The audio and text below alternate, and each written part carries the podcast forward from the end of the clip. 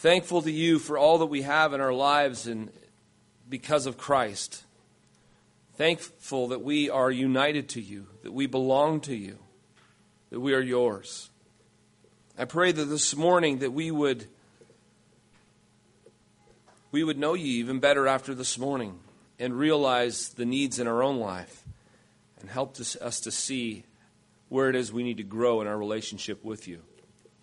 Father, I ask that you would work in and through this in the only in the ways that only you can by your spirit.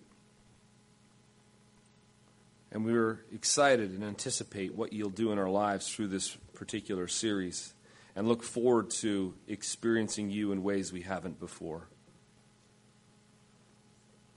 So, Lord God, be pleased this morning to minister in us and through us because we ask it in the name of your beloved Son, the Lord Jesus Christ. Amen.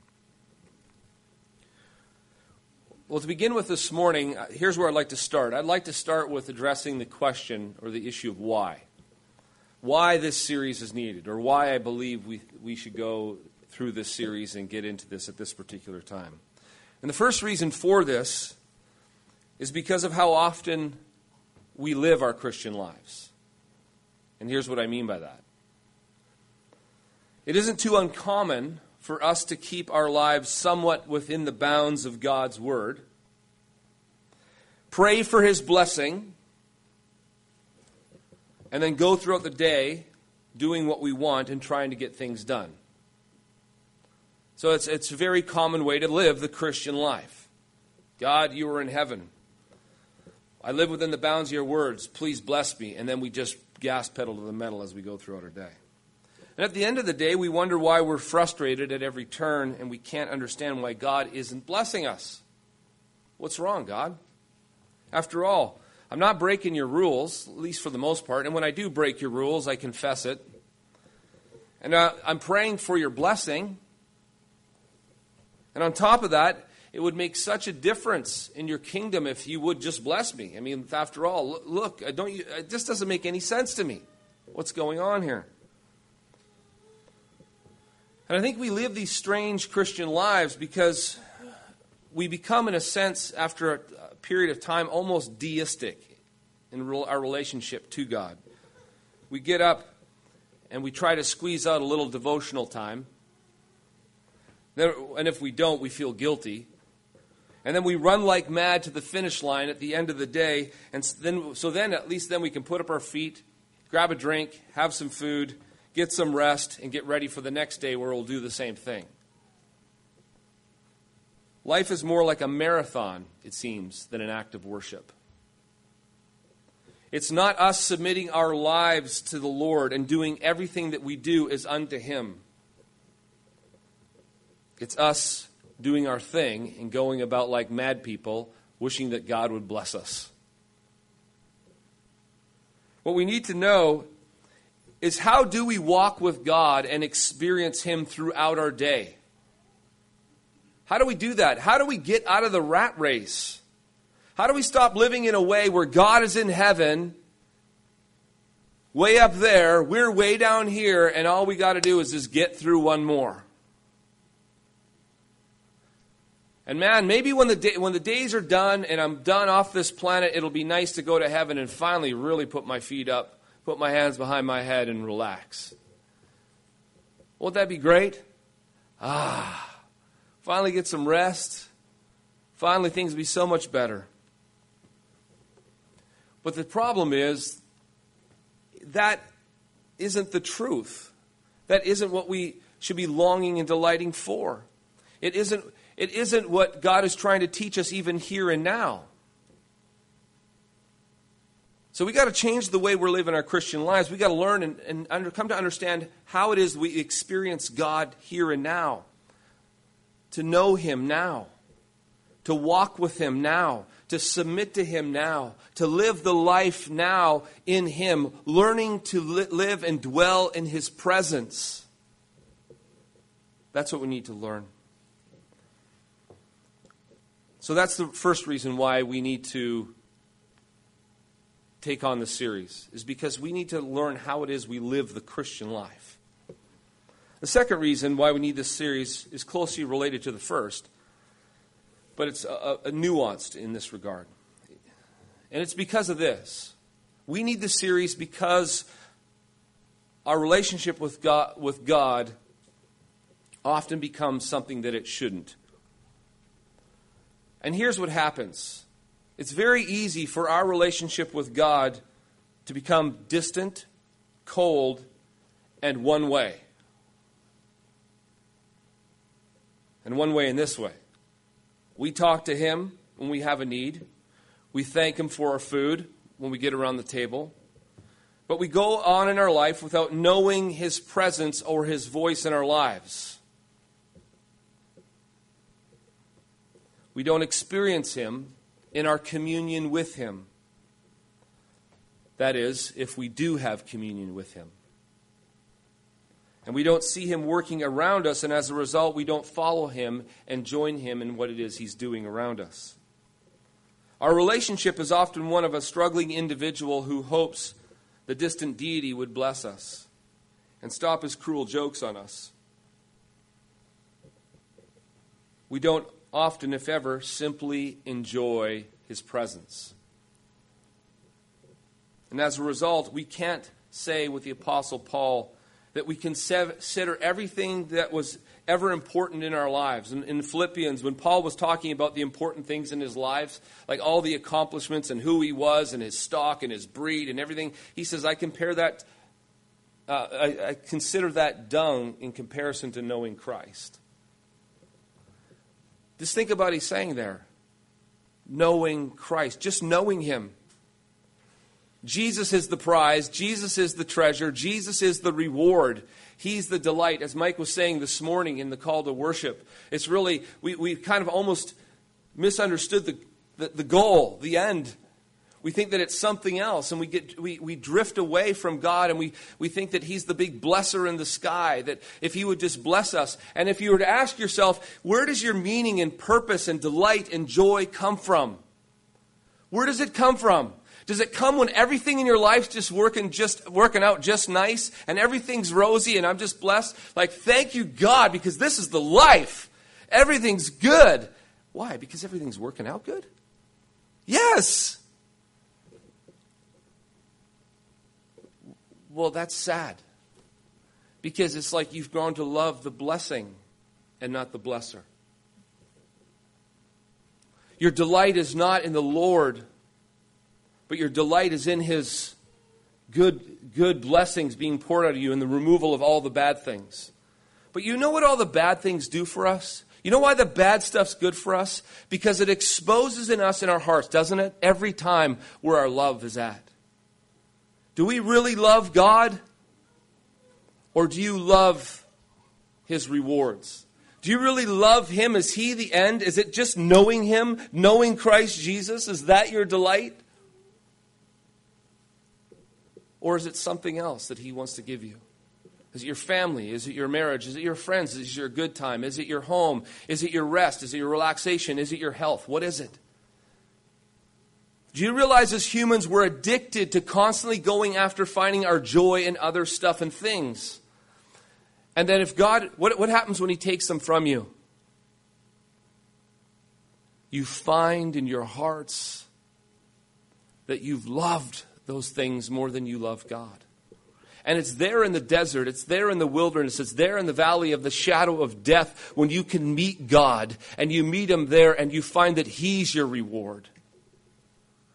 That's what needs to happen. All of us need to come to the place where we, we, in our relationship with God, come to realize that He is our highest joy. He is our greatest delight. He is our reward. He is the one. He alone. If, Lord, God, if I just have you, I've got everything. I've got everything. That's where we need to get to. Where you can strip it all away, you can take it all away, but as long as I have the Lord, I have everything. But we're addicted to broken cisterns.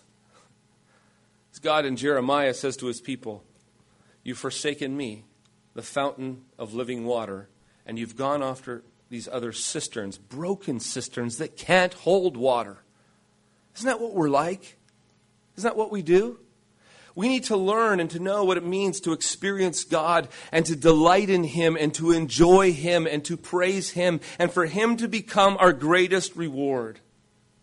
Experience God in that way.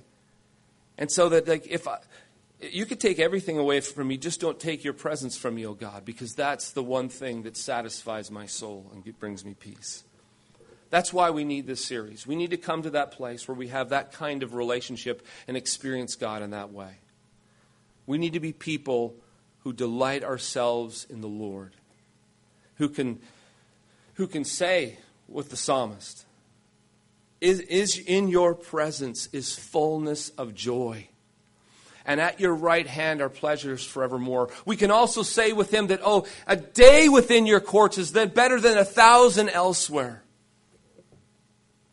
You, O oh God, you are the God of life. You are the God who fills. You are the God who, who gives all meaning, who gives all purpose. In you is life. Life to the fullest. Boy, to get there, right? and have the taint of the world that's always clinging to our hearts, constantly lying to us, the temptations that draw us away. That's why we need this series. We need to experience God in that relationship so He becomes everything. The third reason for this series is because we need to be challenged in this particular way. This, uh, as a people, especially as a reformed group of people, where we, we are far too used to relating to God in a merely cerebral way. And this is the perennial problem of our particular world that we dwell in. We read, well, maybe you don't always read, but this, the Reformed world always tends to read big fat books about who God is and what He's like. And instead of growing in faith, hope, and love, we grow in pride of knowledge. Nothing wrong with big fat books. I just say that. Problem isn't big fat books. But if we aren't led to our knees in the process and find our hearts fill and we instead we find our hearts filling with pride, we're headed in the wrong direction. I've always found it strange. I found it strange that after reading certain theological books on the doctrines about God, that I was all proud that I knew this stuff, and I couldn't wait to go and correct the church. Set everybody straight, because once they got this all figured out, it would change everything. And realize, you know, as Paul said, knowledge puffs up, but love builds up. He also said that, you know, the goal of his instruction, the goal of our instruction is not so we puff their heads full of knowledge. So, boy, if they just got all the facts straight, they would have it nailed. No, he says the goal in 1 Timothy, the goal of our instruction was love from a pure heart and a good conscience and a sincere faith. That's the end. That's what we want. Love filling our hearts, the love of God, knowing the love of God. Whenever you abstract an aspect of God's character from the context of life and situations, it begins to become information that no longer affects your heart it only affects your head. For example, when you study, let's just look at one little snippet. This is just, I thought this would be a good way to just to see what happens when you abstract it like this and, and to see how little it affects your heart. If you were to study the Westminster Catechism, discover who God is, the answer is really endearing and a charming one. It affects, watch how this affects you. Let me say this. The question is, what is God? Which answers is the answer is God is a spirit, infinite, eternal, unchangeable, and his being, wisdom, power, holiness, justice, goodness, and truth. Okay? That change your heart? Does it's like now, now that I have that all figured out, man, I'm so good that I'm so glad that I now have a sentence where I can put God and say, This is what God is. God is a spirit infinite, eternal, unchangeable, and his being, wisdom, power, holiness, justice, goodness, and truth. Bam! I got him wrapped up. Now on, let's move on.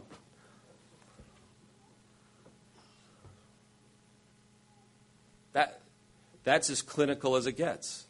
That's as cerebral as it gets. That's as tight as it gets. And you'll notice that the Bible doesn't tend to speak with that kind of language about who is God. It'll tend to tell a story. It's, it's worse than, doing that is worse than seeing a picture. You ever notice when you look at a picture? You, you can look at a picture, and what's absent in a picture is the personality. And some people are photogenic, and you think, have you ever looked at someone's picture and you thought you might know what they are like as people? Because you're looking at them, you're trying to figure out what they're like. There's no personality there. And then you meet them, and you're shocked. You're like, oh, you're nothing what I thought in my head. It's like the personality completely changes almost their look. Who they are as a person affects what you're seeing. You need personality. You can't just even look at a picture and they say picture's worth a thousand words. Well, as I say, there's a thousand words about that person and it's still missing a ton. You need 10,000 more to even get close. You actually need to see them. You need personality. You need to experience them. What are they like in life? And the same goes for us with God. We can't even look at a picture, which would be better than a statement, but we can't make we can't define him by a statement. As we look at the word and we take it all together and we begin to understand him and know him as he's revealed himself. He tells all kinds of stories, doesn't he? And really, here's the, here's the thing that we're going to look at. The really true way that you get to know somebody is by experience with them. You've got to go through some stuff. Walk beside somebody and you find, watch the heat get turned up. Woo, I didn't know that was in them. Discovered that about them. Watch it when things are sad. Wow, look how they respond when they're sad. Watch when they get excited, really pumped up. Oh, that's interesting. All this is learning, knowing, getting to know them, and you getting to know them in the midst of experiencing life together. And it can either allow you to cause bonds of affection or allow you to think, oh, there's some serious issues here. And God's got to be thinking with us, there are some massive issues here. Because as He walks with us and we, we experience life together, going through it, He sees all the crud. And what we have to learn to see and know in Him is all the goodness, all the, sorry, the grace.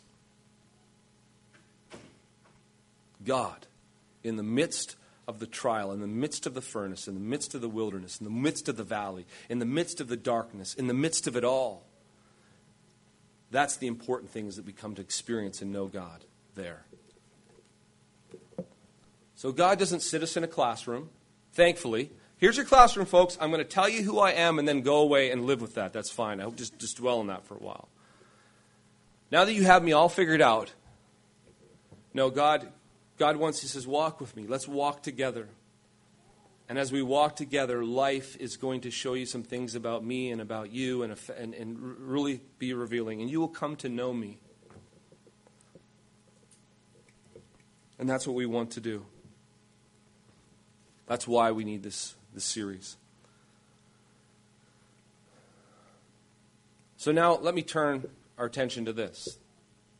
So that's why we need this series. Now let, I'm going to go from a little different angle here and talk about what we hope to accomplish from a little different perspective.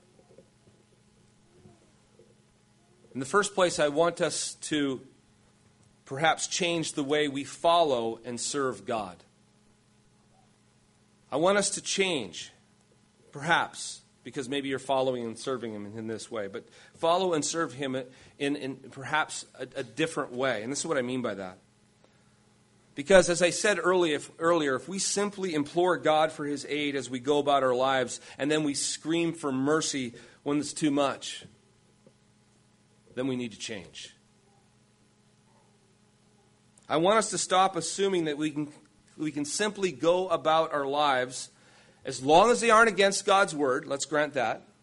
Just simply go about our lives and then just do whatever we want there's a form of living that says, you know, basically love God, do whatever you want. But it basically turns out to be like this. So much of our lives is doing whatever we want. So we just basically try not to break the rules. And then we try to live our lives just doing whatever we want. We get up, we go, we make choices, we make um, all, we do all kinds. Of, most of our lives is right there, right in that, right in that category of doing whatever we want. And there's a fundamental problem with this,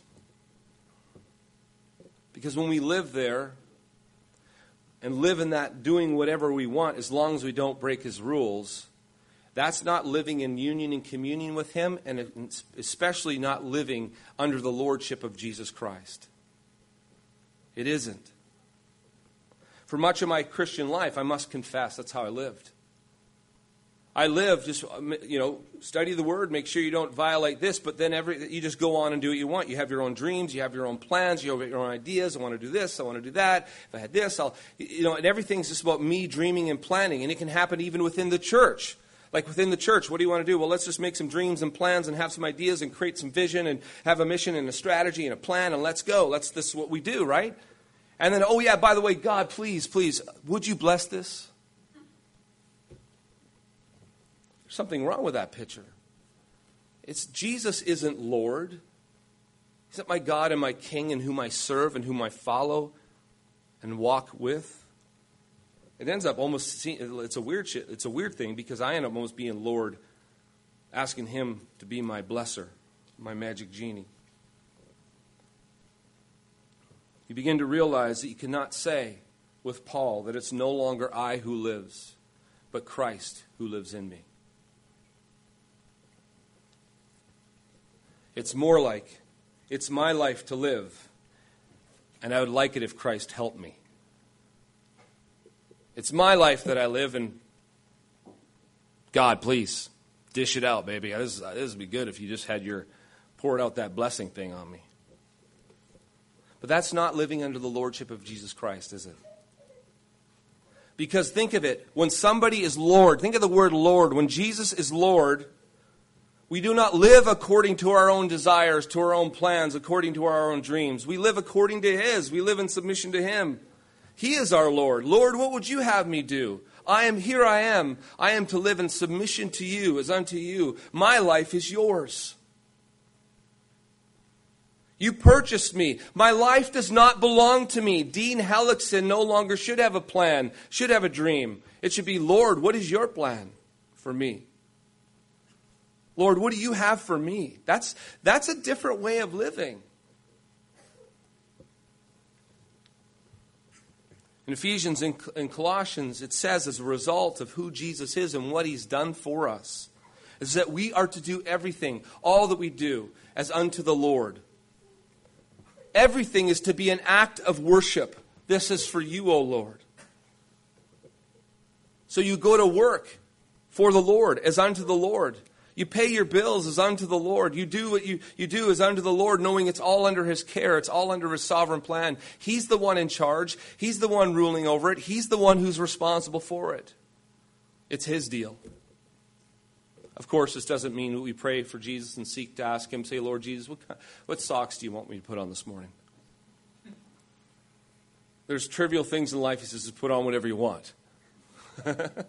just just take care of these things. But there's so many things in our lives that we're not doing. It's the posture in which we do them. There are things, our plans, our dreams. We're making and doing our thing. It's not done as unto the Lord in submission to Him. And Lord Jesus, what would you have me do? Even think of how we make decisions about vocation, how we make decisions about marriage, how we make decisions about family, how we make decisions about most things in life. How do we do it? We get around and we make a plan and we think, what, and then what do we do when we're done our plan? Hey, someone says, some bright one says, hey, we should probably pray about this. You're right. Oh, Lord, please add your blessing. We need to stop living like that. And so, what we hope to accomplish in this, throughout this series, is that we would we would stop living like that and start living under the lordship of Jesus Christ. Lord, whatever you would have me do. The other thing I'd like this series to accomplish is in relationship to what I think the, the reason why we need to do this. This is what I hope it accomplishes, is it brings us into a dynamic and vital relationship with God. While speaking in a series of meetings, Pastor Henry Blackaby, who wrote this book, Experiencing God, was approached by a man during a break. And he appeared visibly shaken by what Blackaby had said and told him. He was a professor at a, a denomination's Bible college. He explained that for years he had taught his students to treat the Bible like a classic piece of literature, a book to read and to enjoy its beauty, but not something through which Almighty God would speak to the reader. Through tears, he confessed that he had done this because he had not personally experienced God communicating with him. But during the conference, the Spirit of God had spoken clearly to the man and reminded him that Christianity is fundamentally an interactive relationship between God and man. When this man was younger, he had experienced God's guidance in his life. And as he grew older, however, and entered the academic world, he had steadily grown more distant from God. Eventually, his estranged relationship with God seemed normal for him. Now he assumed it also should be normative to the students he taught. Here was a man who had studied the Bible all his life. Yet for him, Scripture had become merely a collection of ancient writings that had little direct application to his life. Now that this man's heart had been awakened to the living God of those Scriptures, he realized that he had been poisoning the minds of a generation of young people by teaching that God does not speak to his people. This man had experienced revival and he was eager to re enter the classroom to tell the students that God is real and that he wants to encounter every person. Sadly, this can be us. We can drift into a scenario like this. It just becomes wooden, it becomes sterile, it becomes distant, it becomes cold. Our relationship with God is not vibrant, it's not real. We don't read the scriptures, He's not speaking to us. It's like nothing's going on. God isn't interested in us going through life doing our thing. We were reconciled to God to have a relationship with Him. Do you realize that Jesus accomplished something for us that's almost unthinkable if, if you imagine what is happening? If you know the story from Genesis to Revelation and you see what God was doing, God was entering into, into society. Into, he, he pressed towards man and he was developing a relationship with them, and something amazing was going to happen. And we don't fully see this until the new covenant, but God goes and dwells among his people, doesn't he? In the wilderness, he dwelled in the tabernacle. He was going to come and dwell among his people. He dwelt on the mountain with Moses. And after the tabernacle came the te- after the tabernacle the temple, and in the temple God came down and dwelt in the temple among His people. And these are all just shadows and foretastes of what God was really after. What did God want to do? He wanted to dwell with His people, but we had no idea how amazing it was going to be. Just think of this: when Jesus comes, He says something something even greater is coming after me. And why is it greater? Because when it's a good thing that I'm leaving, it's very good. Believe me. Why is it so good? Because when I'm gone, the helper is going to come. When I'm gone, the Spirit is going to come. And this is something that, that just is mind boggling to think of. God, the God of heaven and earth, the God who creates all things, this holy, majestic, awesome God, He desires to dwell not just among His people, but in His people. When the Spirit was poured out in Acts chapter 2, we see that God was dwelling with His people in a way never imagined dwelling in them, dwelling in his people. He wants a relationship that is deep, rich, personal, and closer than we ever thought imaginable or possible. And so we have to stop to learn. We have to stop to viewing our relationship as one where we go about on earth with God who's simply in heaven having thoughts of God in heaven. Folks, let me, let me t- inform you of something right now, and I know you know it. I know you know it, like theologically. God dwells in you right now, the God of heaven and earth. And we have to understand that and live in that reality and, and commune with Him. As, I love the phrase, it's, it's been used by theologians before, as Mike used this morning, the mutual indwelling. And this is what God was after from the beginning a mutual indwelling. So we now have our reward. We have our prize. We have what, what our hearts and souls long for the life, purpose, meaning, fulfillment. It's found in Christ, and we have it. But the problem is, we get off, we get distracted. We don't, we don't wait upon the Lord. We don't have the kind of relationship where we, we know what it means to wait upon the Lord, to delight in the Lord, to enjoy the Lord, to just, to just spend time together. And we need to learn. To, what, it, what does it mean to commune? What does it mean to enjoy Him? What does it mean to delight in His presence? What does it mean to spend time with Him? We, we need that desperately. Because then you should be able to say, He is my reward. He is my pleasure. He is my delight. He, he is all that I need. He is life and life eternal. It's knowing Him.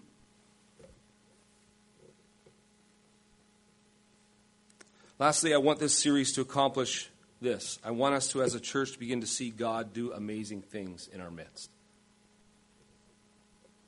Because here's why. When our personal relationship with God comes alive, and we begin to delight in Him and walk with Him, it will begin to radically affect what God begins to do in the church.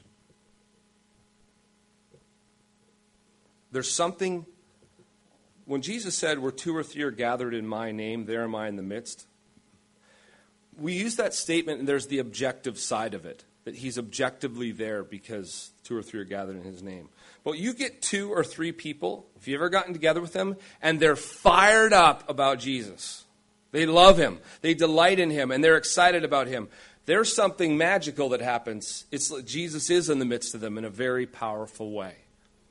So even though there's the objective truth and reality of it, there's the subjective side of that where it's experientially powerful and you're not even sure how to put your finger on it. It just starts blowing your mind that what God is doing in our midst because Jesus is with us. As we gather together and as we begin to seek the Lord, praise the Lord, delight in the Lord together, there's a togetherness. God loves his people together.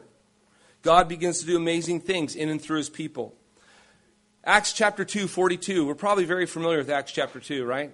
Acts chapter 2, 42. We see the church, and it says that it is devoted to the word, to fellowship, the breaking of bread, and prayer. They were devoted to it. And then it says in verse 43 and following that awe came upon every soul. And all who believed were together and had all things in common. And they were selling their possessions and belongings and distributing the proceeds to all as any had need. And day by day, attending to the temple together and breaking bread in their homes, they received their food with glad and generous hearts.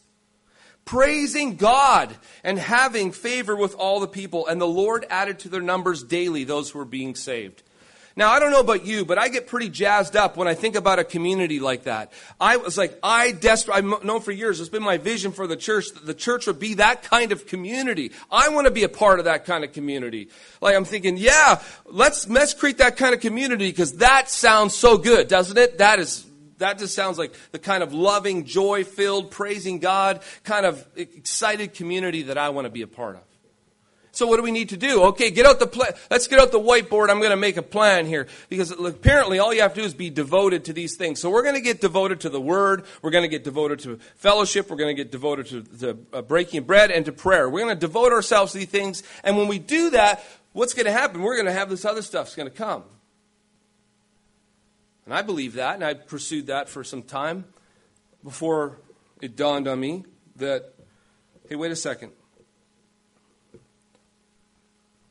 That's going after the fruit without understanding the root. Because you have to understand something. It, not too many verses prior to this, we start to see the root. Why, is the, why do they have this kind of community? Because of what God did. He poured out His Spirit. These folks were filled with the Spirit of God. And as a result, now these people as filled the, the so the, the root was taken care of and what was the fruit? The fruit of it was that they were devoted to the word to fellowship to prayer to the breaking of bread and they had this unbelievable community that was just full of life. It was full of joy. It was full of love. The kind of community that all of us would say wow i want to be a part of that. How did that happen? It happened because these people were filled with the spirit. Yet there's no way that it'll ever happen if we're not walking according to the Spirit, walking in the fullness of the Spirit, and that we ourselves are not filled with the Spirit. So, the root, the first thing, the fundamental thing that must happen is that we must experience God. We must know God. We must delight in God. We must rejoice in the Lord. And Jesus must become the praise of our lips, the delight of our hearts, the joy of our lives, filled with the Spirit. And I guarantee you, you get a group of people together like that, and God does transformative things. You start to see that God does the things that we see in this community. We see a people devoted to the Word, to fellowship, to the breaking of bread, to praying you see a people, a community that is filled with awe. And as we sacri- they sacrifice everything for the care and, and, and the good of others. We're a body with glad and generous hearts, are praising God, as it says, continually, breaking bread from house to house. We become a people that sees God adding to our numbers daily those who are being saved. God's doing a great thing. It doesn't take a lot of people to to, for God to do an amazing thing in our midst. That's why I think Jesus said two or three people love Jesus, delight in him, and are really passionate about him. And look what happens. It's, it's a fountain of life. And that's what happens when God's people experience him and are filled with his spirit. I just want to I want to close with this. I want to kind of back away now. This is what that's what we're trying to accomplish, and this is why we're doing this series. And this is where we're going to go, and then I'll be done. I'll just sh- show you quickly through the next several weeks where we're headed. We're going to start by looking at our relationship with God and the ways in which we come to know Him better. That's where we're going to start. And then from there, we're going to look at the seven realities of experiencing God. And this, this, the content and the outline, the outline for this is coming from the book Henry Blackaby book, Experiencing God. And then uh, from there, we're going to look at the ways God speaks to us and we hear his voice. We're going to talk about the Word of God and how does God use the Word and how does the Spirit use that and work in our lives, which is very important. Look, talk about His people. We're going to talk about prayer. We're going to talk about creation and the circumstances of life and how God is constantly speaking to us, but we often don't hear Him. And from there, we're going to look at the ways this all applies to life. How do we experience God in the workforce? How do we experience God in the home? How do we experience God in our marriage? How do we experience God in our families? And how do we experience God in all these different places? And we're going to apply it in those areas. And that's where we're headed. And I hope and I pray, I pray that we walk through as we go through this journey in this series together, that we will truly experience God and it'll be transformative. That God will allow us to know Him as we've never known before Him before. And as we walk, learn to walk with Him and to experience Him and to enjoy Him and to delight in Him, we see Him work in us and through us in ways that you know what? All we have at the end of the day is just more praise. God is doing something and He is amazing. And let me just tell you what He is doing, and let's just praise Him. Praise Him, praise Him, praise Him, because He's good and what He's doing is marvelous. That's where we need to get to. That's, where, that's my prayer. And make it your prayer. Pray earnestly as we go through this that God would show you Himself, that you would come to experience Him, delight in Him, enjoy Him, and that He alone would be your treasure. Amen. Father, we're very thankful that we have Jesus. We praise you for everything that we have because if we have nothing, we have you. I praise you that we have you, that we can delight in you and enjoy you and praise you. And even in praising you and, and lifting up your name, it just fills our hearts with joy and gladness. You are awesome. You are good in all your ways. You're constantly exposing in ourselves the loves and idols that we have apart from you. So, Father, I ask that you would cause our hearts to be pure, purely devoted to you. That during this series, you'd work powerfully and mightily in our presence. That you truly would allow us to experience you, to know you, and that we would come away praising, delighting, rejoicing, and giving thanks in all things. Because if whatever we have, we have you, we have the Lord Jesus Christ. And that's better than life itself.